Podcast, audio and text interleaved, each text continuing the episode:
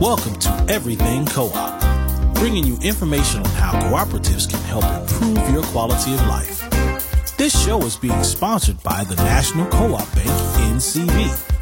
The N C B is dedicated to strengthening communities nationwide for the delivery of banking and financial services for the nation's cooperatives, their members, and other socially responsible organizations. For more information on the power of community ownership, visit N C B dot coop. That's N C B dot coop. Now stay tuned for your host, Vernon Oaks. Good morning, everybody. This is Vernon Oaks. Welcome to Everything Co-op. This morning, we have the pleasure of having Gina Schaefer on, who has been an owner of Ace Hardware stores here in the Washington, D C area in the D M V. Good morning, Gina. Good morning. How are you, Vernon? I'm great. How about you? I'm great. Thank you. Fantastic. Love your smile. Uh, and are you in D C now? I am. I'm in Logan Circle on fourteenth Street Northwest. Okay. So we have a beautiful day out here today. The sun is up. It's supposed to rain later, but it looks like it's a wonderful day. It's nice outside my window. Mm-hmm. So tell me, how did you get into hardware stores, Ace Hardware in particular? So if any of our listeners have been around for a while, they might remember that Logan Circle had been one of the communities in the country destroyed, destroyed by the riots when Martin Luther King was assassinated. So that was obviously a long time ago. Um, but this neighborhood sat dormant for a long time until people started moving east in Washington looking for cheaper places to live. And I was one of those people. I wanted to buy my own house or condo before I got married. I was young and dating at the time, but Mark and I, my husband, hadn't gotten married yet. And a real estate agent said, why don't you buy a Logan Circle? And I mean, it was a crazy place for a young single woman to move, but I did. And I got involved in the community, and everybody talked about how they wanted a hardware store and restaurants and grocery stores, you know, all sorts of things that make a community vibrant and fun and, and safe. Um, and then I got laid off from my tech job. And I came home from work the day that I was laid off, and I said to Mark, I know exactly what I'm going to do, and I'm going to open a hardware store. And I always joke that, like a good spouse, he didn't say one word. He didn't say yes or no. He definitely didn't say he no. He didn't say anything. I think I made him speechless. So you're in I T, got yeah. laid off. Logan Circle, where is that, fourteenth and? Uh, well, we our first location was at fourteenth and P Street Northwest. We've since moved that store up the street to fourteenth and S, so not far, but yeah, right in the heart of the, the commercial corridor of Logan Circle. So fourteenth and P right now is where Whole Foods is at fourteenth and P? Yes. Okay. Yes. And what year was this that you all you we bought? Opened, you bought? No, we opened the first location uh, from ground up. Actually, I did, and then Mark joined me three months later. He had a job. He had no intentions of being in the hardware business, and one day he said, well, you're having too much fun. Can I join you? I think he was actually... You know, in hindsight, he was working his full-time job and he was helping me so much that he just wanted one or the other. And it looked like we were going to be okay, that I was going to be okay running the business. But it was two thousand three. So I got laid off from that job in, I guess it was late two thousand one. We contacted Ace Hardware and True Value, which at the time was another national hardware cooperative. And we ended up joining the Ace Co-op, and we opened that first location about ten months later, two thousand three. So had you had any hardware experience, any business in, uh, entrepreneur? Did you? Um, no, I, I did. I did. I need to. I love this question. I love this question, Vernon. So I was thirty. I guess I was thirty-one ish, somewhere around there. And you know, I think when I think back, I'm like, gosh, I was such a baby. No, I mean, that's not that young. But I had worked for technology companies for very many, for three or four startups. I was seasoned at getting laid off because I kept working for startups that failed. I had worked in the nonprofit industry. I had a political science degree. I had never run my own business. I remembered when I was twelve writing a business plan. So when I think back to being a child and I had a very entrepreneurial mother, I think, okay, it's in my genes. Okay. But I hadn't done anything at all to nurture that. Nothing. So you sound like my youngest daughter. I, I caught her one day playing, and she was not playing dolls in a dollhouse. She had her business, and she was had a phone, little pink phone, and she was taking orders and writing nice. them down. She was helping. And one day she gave her grandmother a pink slip because her grandmother didn't do whatever she wanted her to do. Okay. So, love it. Uh, she had business in her genes. So you had it in your genes with your mom being the entrepreneur. I did. Well, and Logan Circle was very supportive. The community was wonderful. I mean, we wanted we wanted businesses. We had this beautiful abandoned commercial corridor that was just screaming with potential, and, and anything that opened, any of the businesses that opened, were really supported by the community. So I had that going for me. Okay. Well, you had mother, entrepreneur, wrote your first business plan at twelve, and at Logan Circle. And Logan Circle at the time was inexpensive to buy. Yes. Okay. And so you could come in out twenty years later, twenty-one years later, it's a little bit different. Very different, yes. Uh, okay. So why Ace? Well, uh, you know, it, it was kind of a, it's, it's a short, I'll tell the funny story sh- in a short way. We contacted Ace and True Value at the same time, and True Value didn't call us back for about two years. And so the short story is we went with Ace because they're the ones that called us back. I also... Um, sort of fell into it because Ace wasn't sure if they were going to approve me, and the new business development guy that was sent to vet me and the neighborhood and the space that I picked told me to sign my lease before I was approved to join the co-op, which was backwards. I should have been approved before I signed the lease. So I signed a one point nine million dollars lease in two thousand two and faxed my application back to Ace, and they, I mean, freaked out, for lack of a better phrase, because he had lied to me. And so um, I got to open a hardware store because I had signed this big lease, but there was a lot of concern about whether or not it was going to be successful. And how many stores do you have now? I have thirteen, darn it. three hundred teammates. We are super successful. I'm not proud at all. Well, you have a lot to be proud of. So Ace called you back. True Value did not, at least for two years.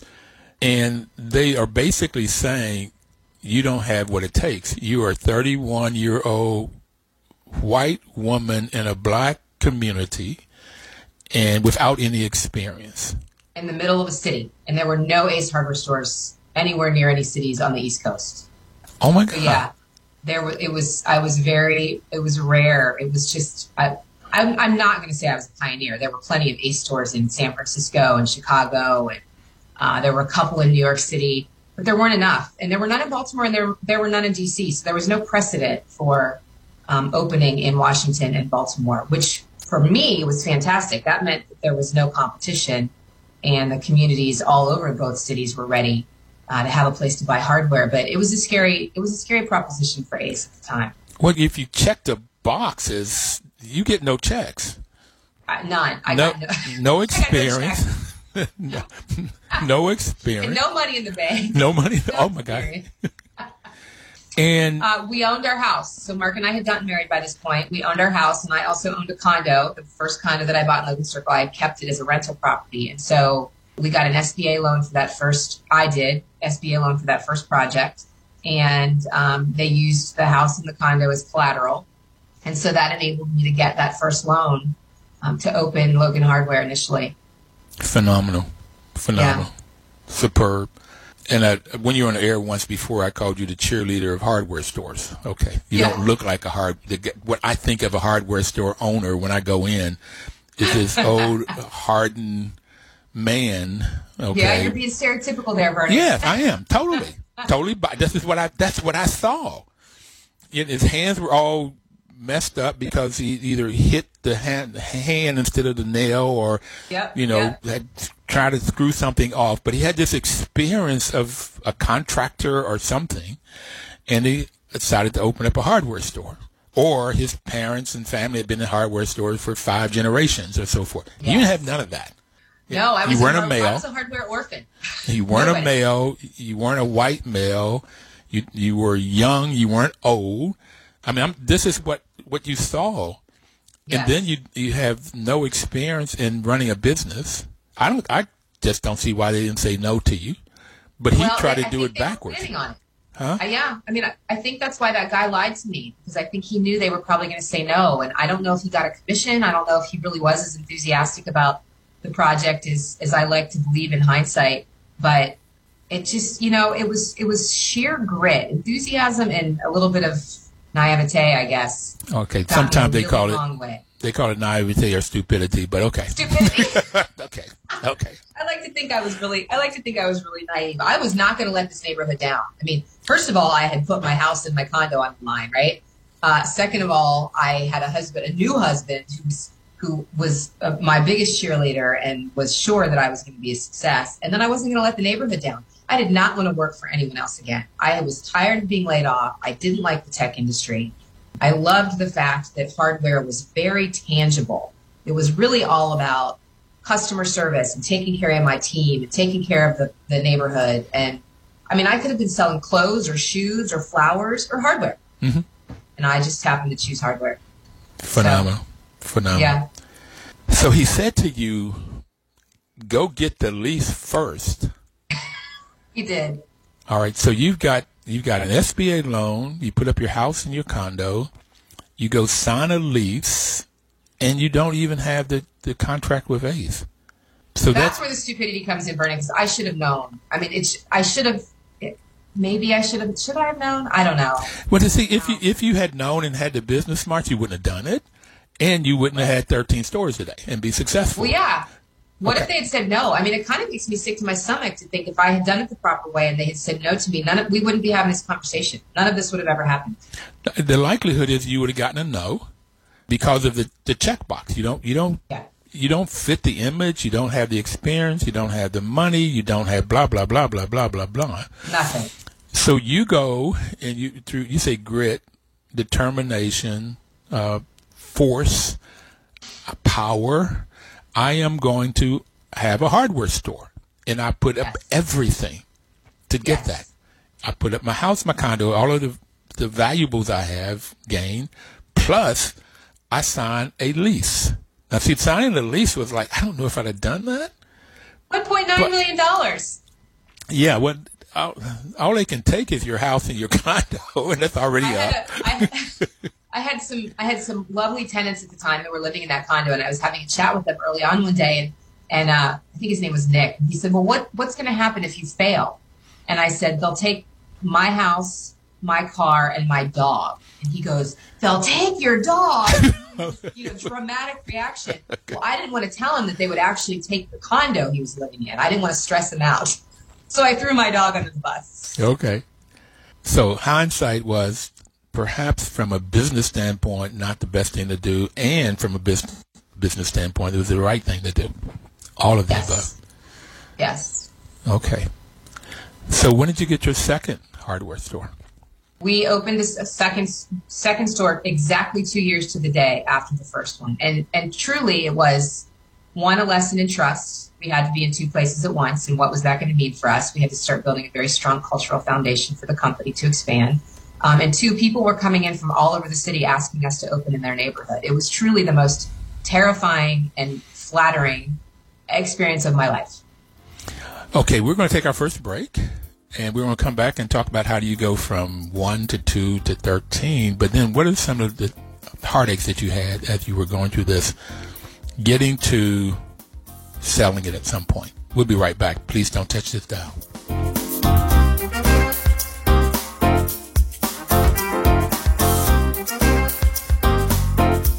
Your news talk station.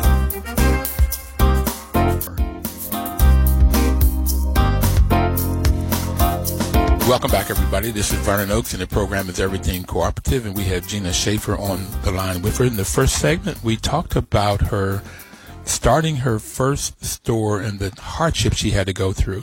She did not look like a hardware store person. If you look at all of the biases, she didn't fit anything. Young, female, did not have the experience of owning a business, let alone a hardware business. But she persisted. Grit is the term she used. And it's like, I am going to open this. I'm going to make sure that I am serving my community. Opened her first store two thousand three in Logan Circle, where she had bought her first condo. Got married, and her husband was her cheerleader. Okay. And he was smart. He learned early what I took me a long time to learn. I learned you to say, well, I, I learned to say yes, dear. That was what I learned. Okay. Yes. Makes a happy home. So you had your second store. And what are some of the, the issues or concerns or the struggles you had to go through with that first and second store? One of the first lessons was from an old hardware retailer who said that he never opened a second location because he couldn't be in two places at once. And if you stop and think about that, of course we can't. I mean, it's humanly impossible. So to make that an excuse for anything doesn't work, or it didn't work in my brain. There had to be a way to figure out how to overcome that particular excuse. And so for me, it really boiled down to trust. And if I was going to be in this part of town and this part of town in a physical building and needed somebody there, I had to trust them. And if I'd hired somebody that I didn't trust, I'd hired the wrong person. And so we set out in that first location in Logan Hardware of, one, building a foundation of trust, and two, really defining what our core values were so that we could take somebody from that location and send them across town to another location and have them still operating the way we would want them to operate back in Logan Circle. And so if you think about, you know, some very basic principles, be nice, be a good neighbor, always grow and share, some of the core values that we use to this day in everything that we do to govern the business, somebody learned those working with us at Logan Circle. And then we sent, um, it was a cashier actually, her name was Jennifer Ward, and we transferred her, promoted her to manage this new store at Glover Park. She moved to Glover Park so she could really get involved in that community. She went to the community associations in, Lo- in Glover Park because I couldn't, because I couldn't go to the ones in Logan Circle and in Glover Park and be all things to all neighborhoods. And so Jen did that. And then Jen helped grow the next leader and the next leader and the next leader. Jen, in fact, was the manager under whom our first Baltimore manager worked. And, you know, he learned how we operated, and he was a fantastic retailer. And when he said, do you want to open in Baltimore? We said, why not? And we jumped at the chance. Okay. So that first store in Logan Circle, Jennifer Ward, your cashier. Yep. Yep. Okay. How many employees did you have, and where did they, where did they come from? Did they come from the neighborhood? Uh, well, yeah, Logan Circle for sure. I mean, it, it's a little bit different now, but at the time, I mean, almost everybody walked to work. They were all neighbors. I think we opened with four employees, which was really an oversight, undersight on what a bad thing, uh, because it wasn't enough. Um, when we opened the second location, we probably had twelve or fourteen employees at that point at Logan Circle, at Logan Hardware. And Glover Park actually quickly became a much busier location. Um, the neighborhood was already more established. There were few, uh, there were no boarded up houses. And so everybody was, you know, every house was occupied. Um, and so it was much, it was much quicker um, of a success than Logan Circle, Logan Harbor. So in your first store in Logan, everybody walked to work. Everybody lived in the neighborhood. You went to the association meeting. So it was all about neighborhood. Yes. Okay. Yeah. And then Jennifer goes and goes, moves to Glover Park and opens up that store there. And she understands how to operate. She understands the core values. Yes. Were any of these values related to the values of cooperation, honesty, openness, social responsibility, and caring for one another? No, well, caring for one another for sure. Being being a good neighbor and communicating communicate respectfully are two of our core values that I think get to that that principle, cooperative principle, really well. We did not understand the cooperative world enough at the time to choose our core values based on the cooperative principles. I can see where there's overlap now, but we didn't at the time use the core value princ- or the principles of co-ops to create our core values. Okay. Maybe so we had some happy accidents. Happy accidents, or if you really get to the core values, and I've, I did a show once on the spirituality of cooperation. It's really out of most spiritual or religious trainings is how we treat each other. Right. You know, when you right. talk about building trust and respect and treating people the way you want to be treated and all of those kind of things in the golden rule. And that's one yes. of the reasons I like co-ops is because that's it, and that's probably why you're so successful or have been, is one of those core values. And you get people that live the core values. Um, can I can I tell you a quick story that relates to that that I think is really a beautiful story? Yes. Um, so you mentioned checking the boxes earlier. We took the felony box off of our application when we opened that first store. It was still legal in the district, and a lot of states have now banned the box, and you can't ask. And so we what, banned it from the beginning. That means that felony, you could hire somebody with a felony. Correct. Okay. You can you can hire people with a felony, but it was legal to put on your application the requirement that someone announced that they were a felon. Okay. Makes sense? Okay. Yes. So we banned that box long before it was a legal requirement. And our first or second employee was a returning citizen named Tommy. And I loved Tommy. He worked with us for eleven years. Our second or third or fourth employee was a fourteen-year-old who was growing up in public housing with almost a teenage mother. I've always believed that business is people, product, and place.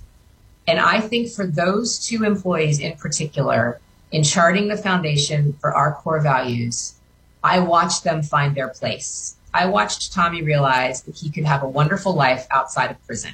I watched the fourteen-year-old realize that he could grow and mature outside of the housing project that he was growing up in. And so we were kind of the third P in that in that stool.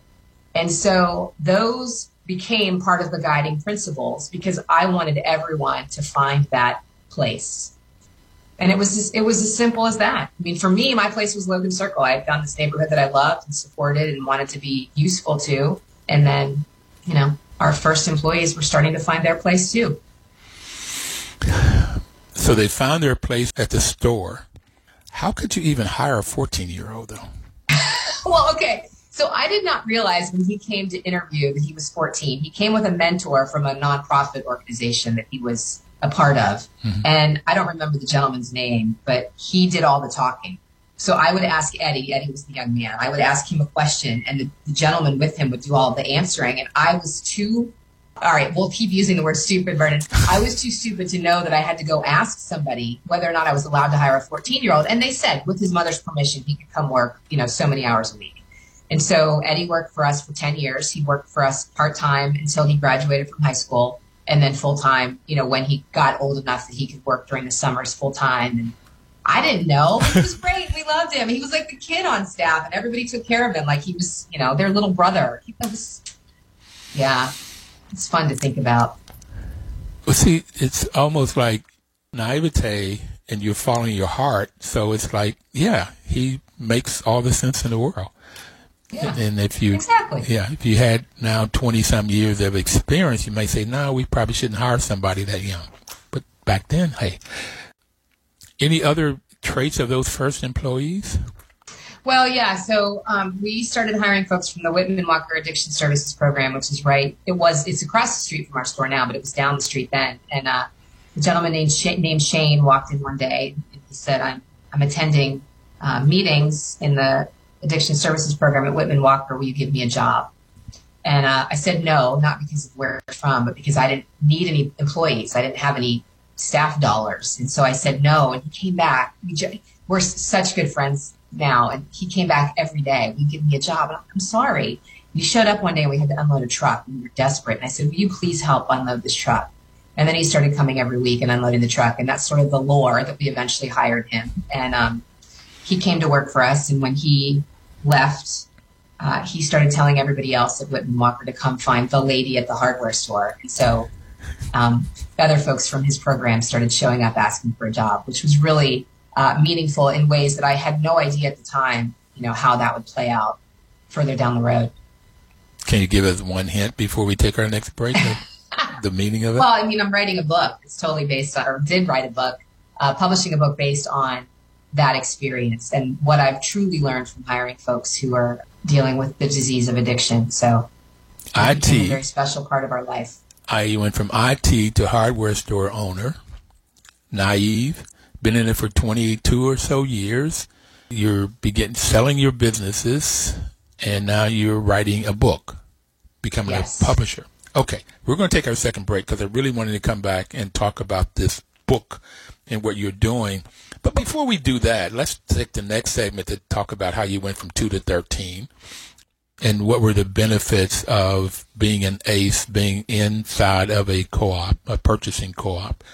and the kinds of things that you're learning. I really do want to get to, what's the book called? Recovery Hardware. Recovery Hardware. Recovery Hardware. Okay, from Whitman Walker Center. We'll be right back, everybody. Please don't touch that dial.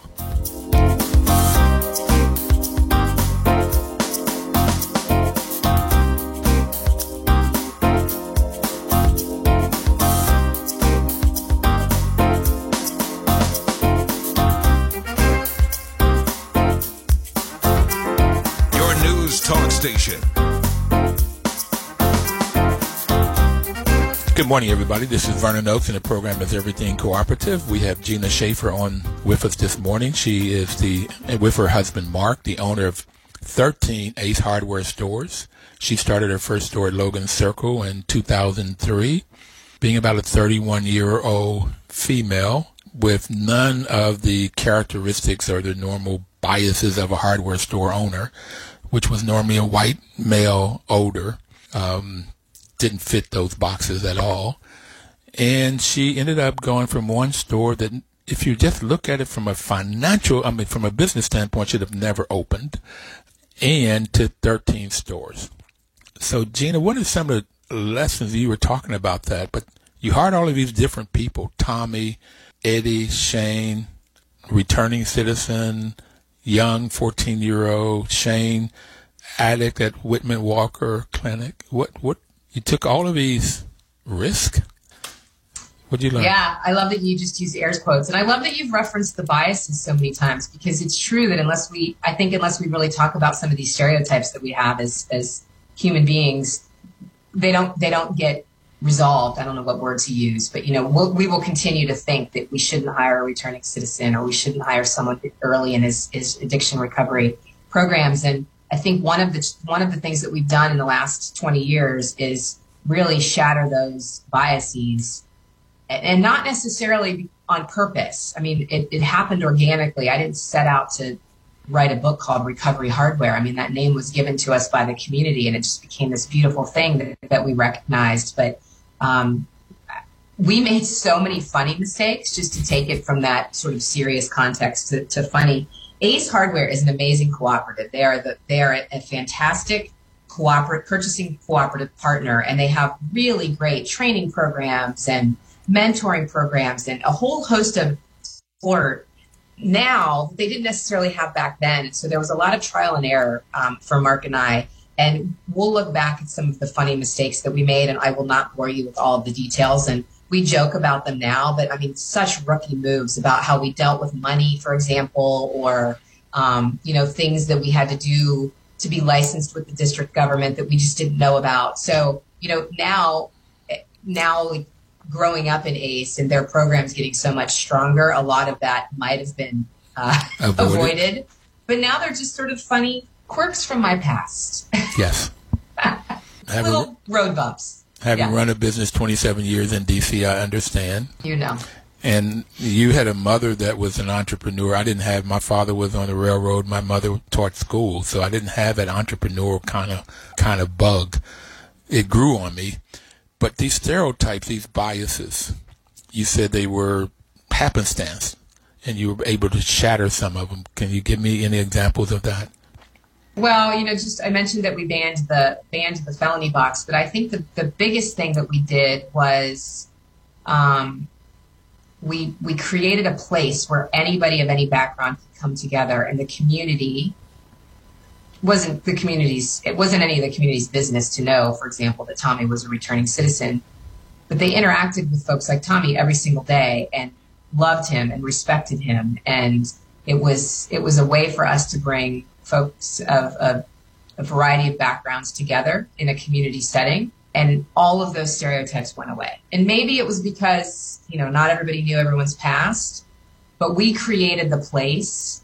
And again, a lot of this was just on accident. I mean, we were just, it wasn't on accident. We were very nice and trusting, right? So I, I mean, I have to give us some credit for being willing to do that, but we created this place where everyone was safe to become who they really were. Okay. All right. I love it.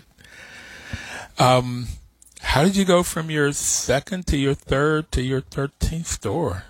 So we opened that second store in March of two thousand five, and then we proceeded to open one store a year for the next ten years. We were fast and furious. We got that second loan from National Co-op Bank. They have been, and, and this is not a plug or a commercial, but I love N C B. They started giving us money uh, to open our subsequent stores, and we just kept finding places to open. We opened ten stores from scratch. We purchased four.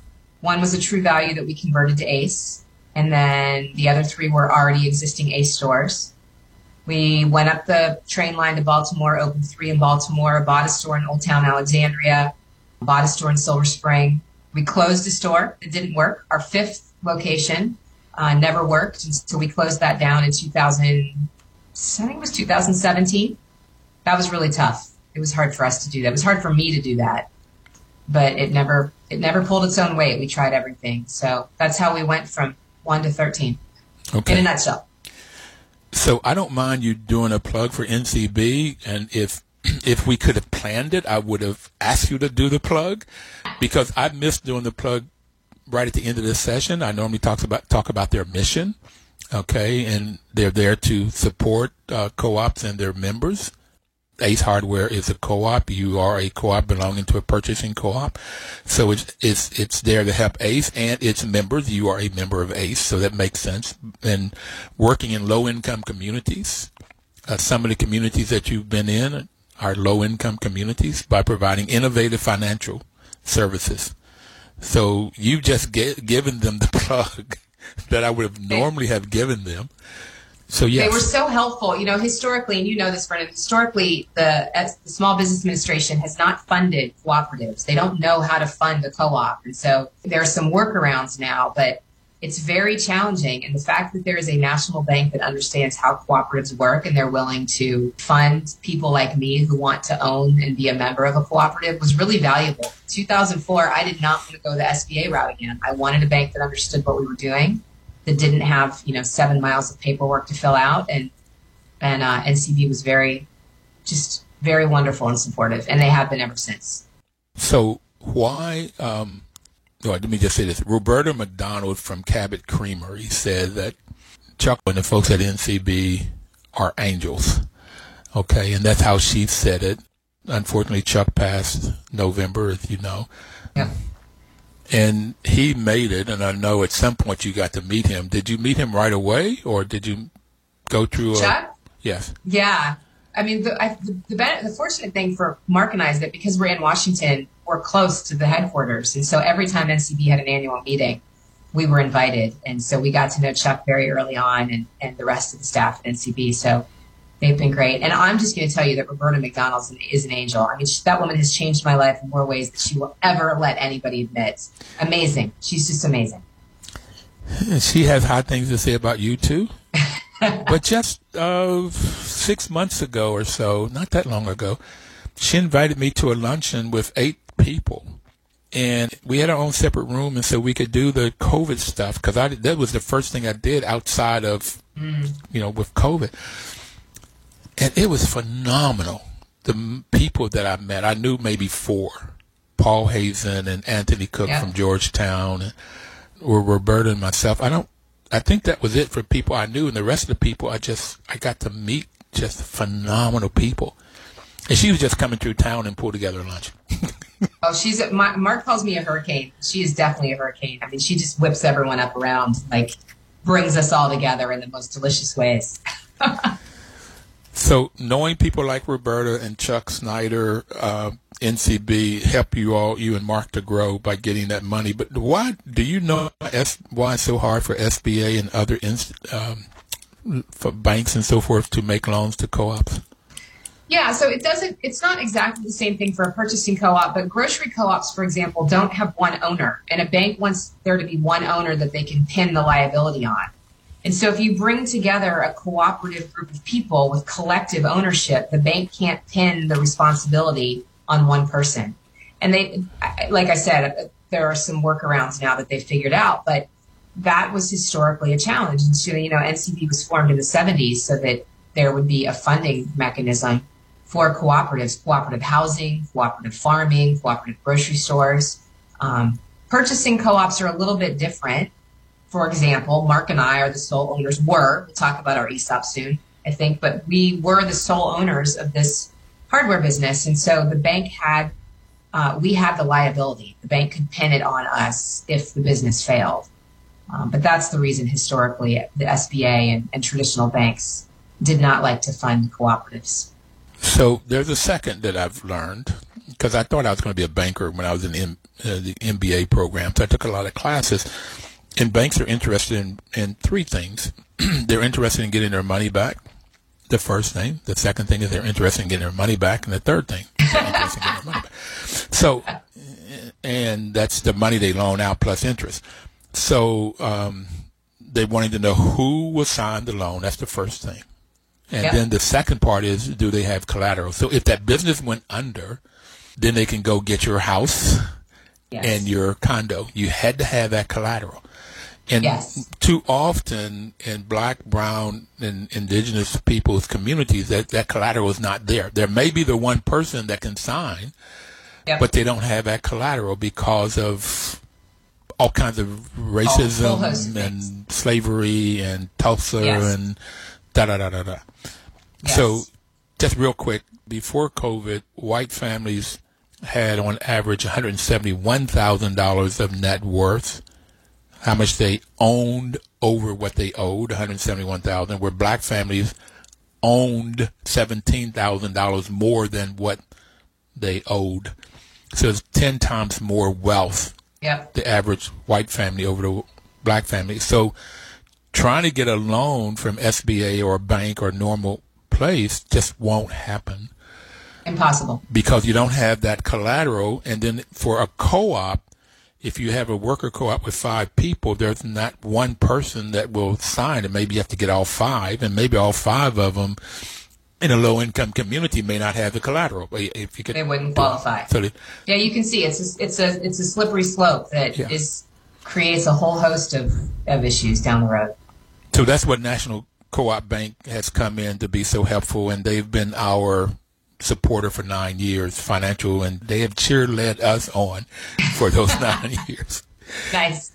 Teaching us about the whole co-op world and their one hundred largest co-ops and everything that they've done. It's just been phenomenal.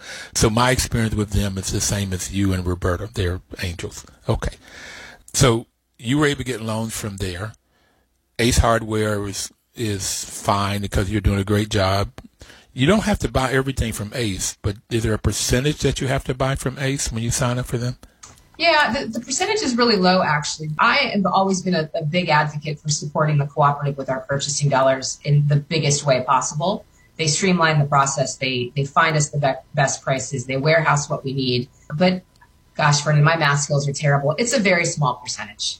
Let's just leave it at that. It could be bigger. I think that the support that we provide our co-op could be Um, the requirement could be bigger. But those of us who really believe in it and, and want to make sure the co-op survives and does well buys the most that we can from them. And and truly, I probably, my chain probably buys, I would say ninety percent from Ace, ninety percent or more. And the only reason it's that low is because Ace doesn't do anything with plants, live goods. And I happen to sell a lot of house plants and a lot of nursery products.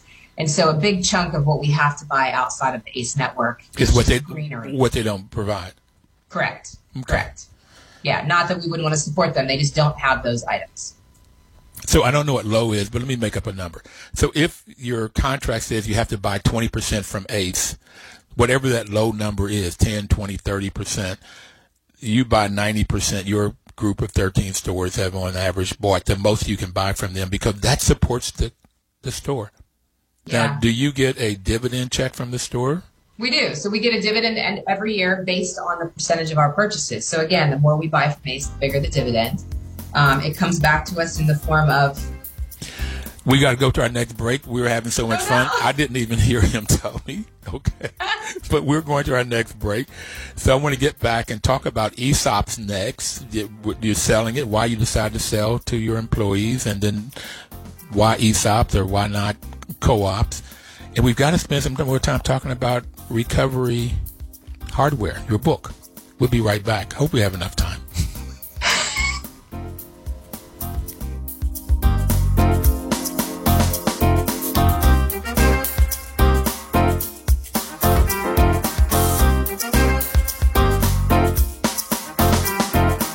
the news talk station.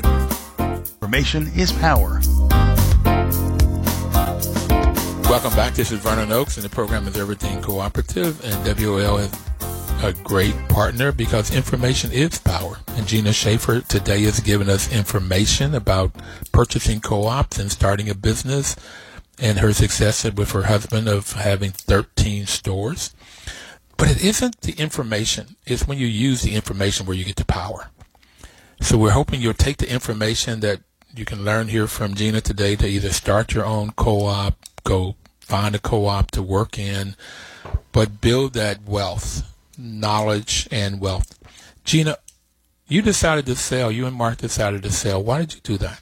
You know, almost from the beginning, people ask us what our exit strategy was. I don't have children. It's a very generational business, and so passing it on to my kids wasn't going to be an option. So we wanted to make sure that before we got any older, we had an exit strategy. And so we started doing some research, and we researched selling to another Ace store, selling to a private equity company, forming a worker-owned co-op, and forming an E S O P, which is an employee stock ownership program in which one hundred percent of the business ownership could be transferred to a trust on behalf of the employees. I, there is no way I was selling to a private equity. I thought, especially after the last two years with civil unrest and all of the inequalities that we are, you know, finally starting to talk about in this country, we wanted to do something that was part of the solution. And to Mark and I, being part of the solution was having our team actually own the business. And so we ultimately chose to form an E S O P. Why? Which is E S O P? Almost a year old. I think it was July of last year that we, yeah, almost a year. Okay. So you've already formed the E S O P and the employees. How many employees? So we have, um, this time of year we hire seasonally. So we have about three hundred teammates. About one hundred seventy of them are co-owners now. And we have sold thirty percent of the business to them. So just real briefly, the business has to pay Mark and I for, you know, the ownership. They have to buy the ownership from us, just like a private equity company would. And so we have sold thirty percent to start with so that the transition is more financially manageable for the business and a little bit slower. Okay. And how long, it's a year, how long before they're one hundred percent owners? They're thirty percent now?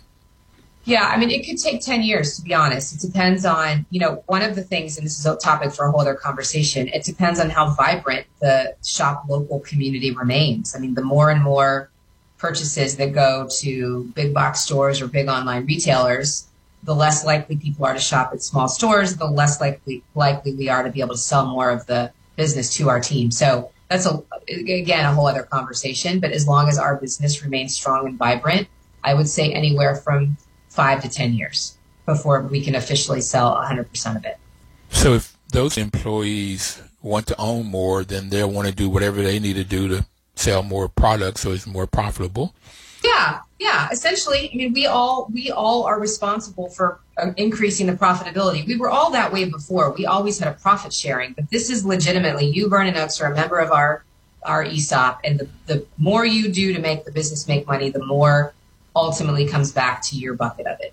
So you're increasing your wealth, how much you own over what you owe. Correct. By Correct. Making sure the business is profitable and more profitable it is. But that's the same thing for the community. If Logan Circle community says, we want to have Ace Hardware here and we want these employees to own it, then they just make sure they shop more there than going Correct. To the big box stores. We won't even name Correct. Them today. Okay. Yeah. Yep. Okay. What's what's next? So they own thirty percent right now. They'll go to one hundred over five to ten years based on how profitable they are. Why not a co-op? Why not a worker co-op? Um, I, I'm not going to lie. We didn't do a ton of research into forming a worker-owned co-op. But one of the things that had been explained to us at some point is that it's easier to form and manage a worker-owned co-op when you have fewer employees.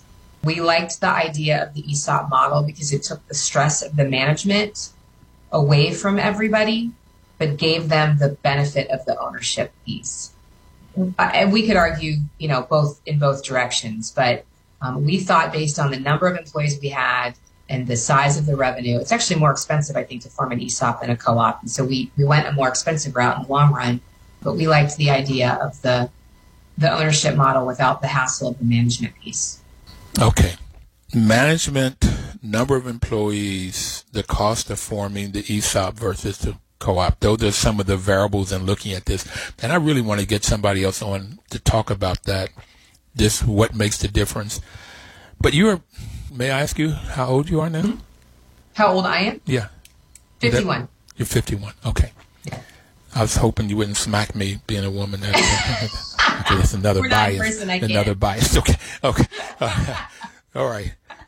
But at fifty-one, there, there's some numbers that say that, I don't know, seventy percent of, of um, small businesses are owned by baby boomers like me in the seventies, seventy-five, eighties, and they're too often don't have the exit plan.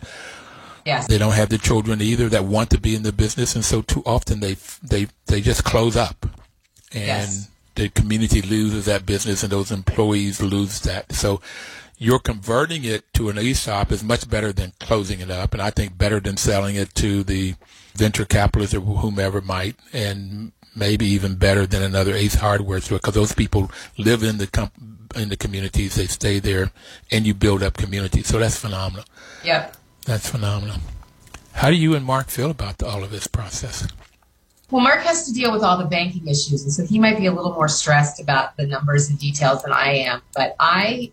I'm really proud of us for doing this. I think it's a fantastic way to help a small business or thirteen small businesses last in a community. I think it's a great way to, to create um, generational wealth for employees. Um, it works a lot like a four oh one k program, and it's a slow wealth growing process. It's not, I'm going to be rich tomorrow, at least not in the hardware world. I mean, there are co-ops or ESOPs that have sold and, and the employees have made, you know, lots and lots of money. That's not going to happen in our case, but I want my cashiers to very proudly say, I own this business. And so I then am proud that we've given, we've created that opportunity. I don't want to, I didn't want to be in the hardware world forever, as much as I love it. I have a million other things that I want to be able to do.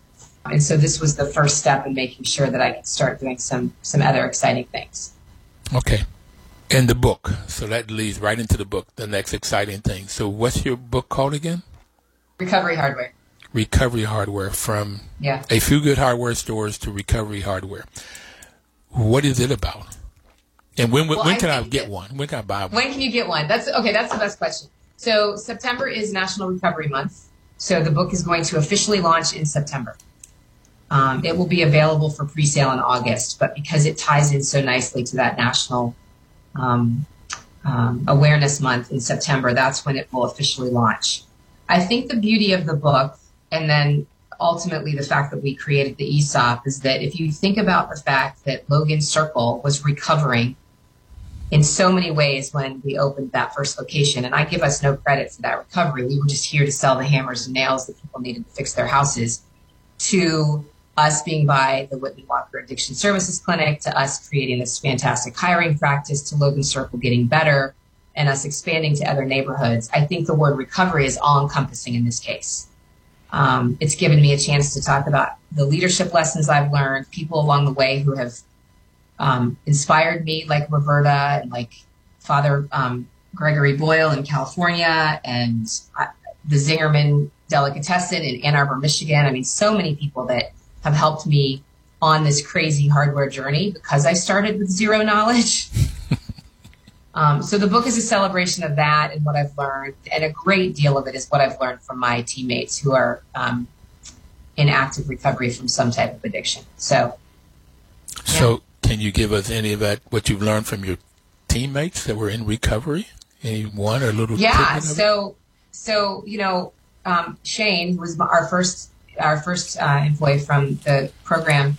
He now owns a fantastic restaurant in Washington D C called Crazy Aunt Helen's.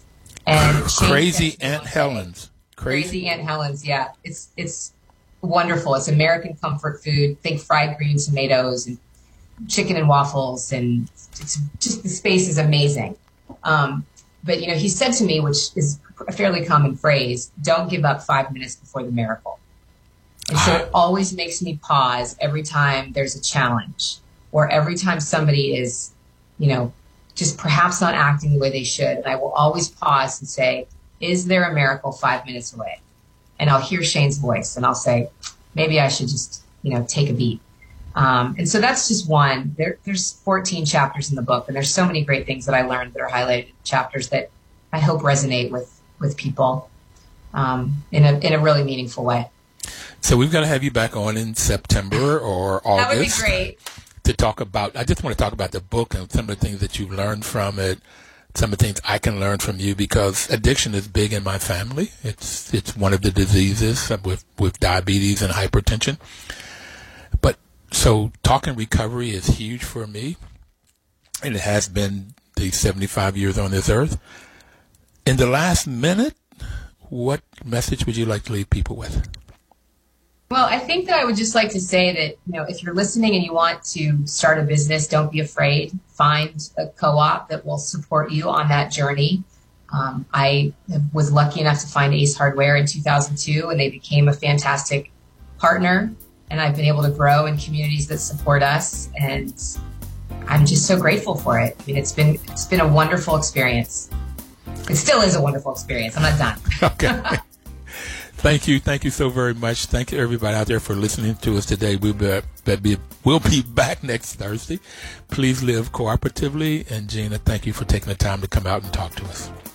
Thank you, Vernon. All right.